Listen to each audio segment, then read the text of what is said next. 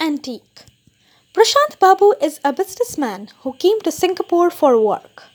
He feels very lonely even walking on these crowded streets. Today is his fourth day in this unknown city of Singapore. Scheduled meetings in the morning, visiting different shops in the afternoon, eating and drinking in a restaurant at night, and once visiting the casino. That afternoon he ordered coffee, and the gentleman sat at a table with Prashant Babu without even looking at him at all. Prashant Babu was very upset with the gentleman at first. As he has not met any Bengali like him since his coming here, he was not able to open up his mind and again he has to talk to a foreigner. The gentleman, give me that box of tissues, please. Prashant Babu was feeling a little different, so he asked, Did you say something? The gentleman, Give me that box of those tissues. Prashant Babu, Are you a Bengali? The gentleman, So are you too. I am pure Bengali, the son of a famous violinist. Prashant Babu, Hey sir, I am also looking for Bengali here. Prashant Babu got peace of mind after knowing and talking to him. The gentleman. Hello, I am Sakant Bose, a professor at Amity University in Kolkata. What do you do? And can we hang out at the ground? What do you say? Then they both got busy with their work, and he was supposed to return within a few days. In the meantime, he was talking to a new woman in his own office who had joined as an intern few days ago.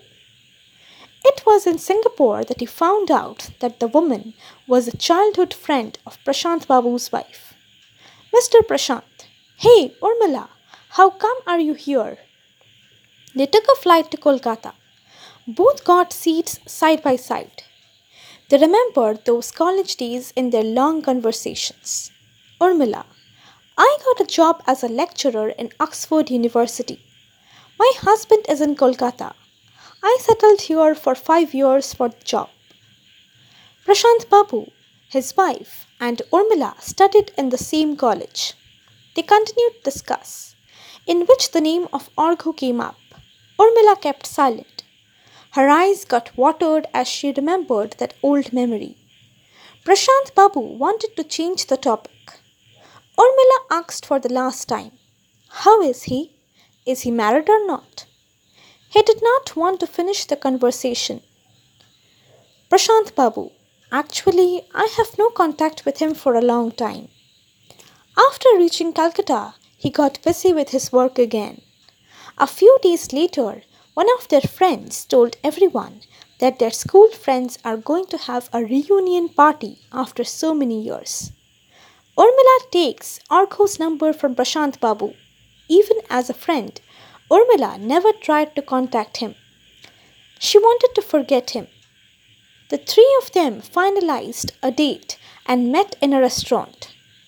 Urmila was feeling awkward at first, but seeing her college friend Sharmila, wife of Mr. Prashant, she got overjoyed. While he was enjoying the dinner. Both the girlfriends were discussing about every event of the college. Sharmila noticed Arghu with his family sitting at the table opposite to them. She went there to talk to her old friend and pulled him to their table. Urmila couldn't get out of there as Mr. Prashant told her to remain. They conversed normally, a selfie was taken. But does happy faces in a picture reflect in real life as well?